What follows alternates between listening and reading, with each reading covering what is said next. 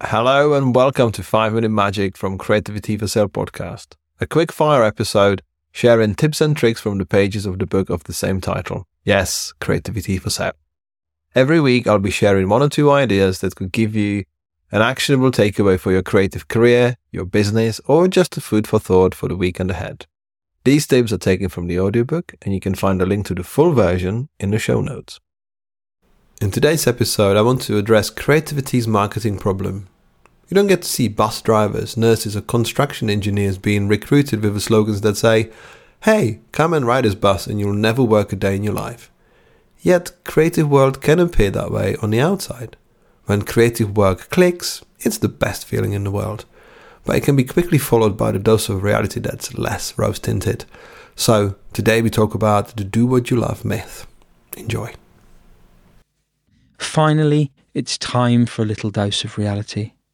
Because I really want this to be the right journey for you.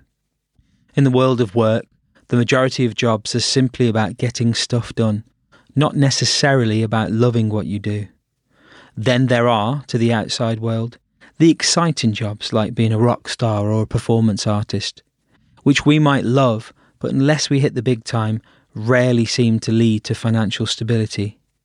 So, why is it that when it comes to the creative industries, we're sold the idea that doing what you love is almost guaranteed to go hand in hand with making enough money to jet away on nice holidays whenever we feel like it? This notion fits into the cliche we've all heard, no doubt, numerous times. If you do what you love, you'll never work a day in your life.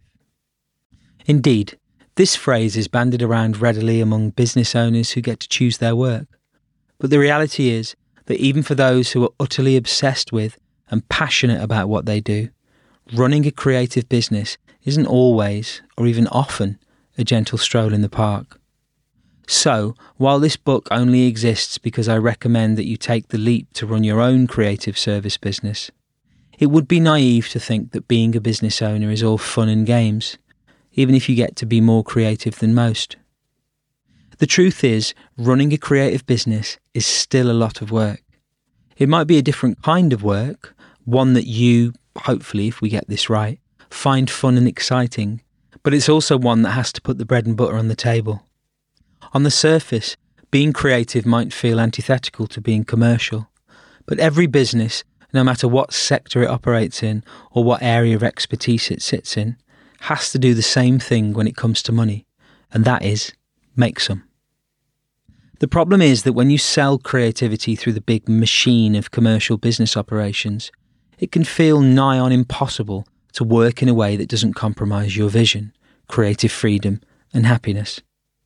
Running a business often means that the magical part where you actually get to be creative is limited to a few hours a day.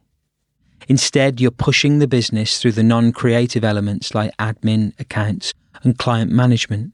We'll look at these and how to ace them later on.